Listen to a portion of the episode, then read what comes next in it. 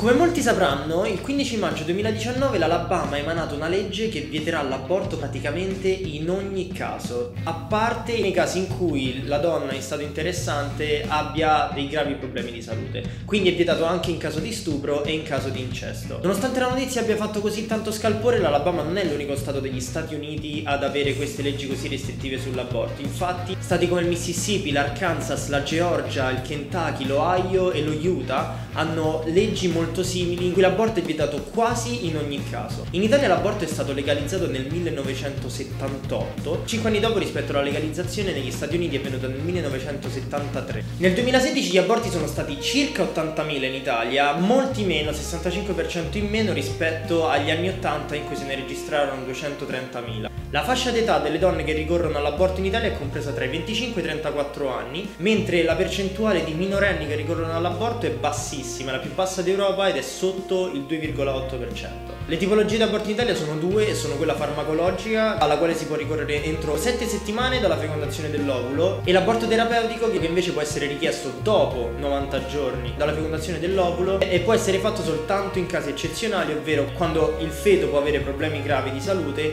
oppure quando la donna può rischiare problemi psicofisici derivanti dalla gravidanza. Nonostante l'aborto in Italia sia legale, il 70% dei ginecologi è obiettore di coscienza, ovvero si rifiuta di effettuare l'aborto, e solo il 60% degli ospedali italiani è dotato di attrezzature che possano permettere l'aborto. Il tema dell'aborto è un tema molto delicato. In Italia adesso stanno iniziando a smuoversi delle manifestazioni per fare in modo che anche in Italia l'aborto venga reso illegale. Io penso che l'aborto debba essere un diritto di tutte le donne. Ma voi che cosa ne pensate? Ne parliamo giovedì alle 21:30 in live su Alfabetismo Funzionale.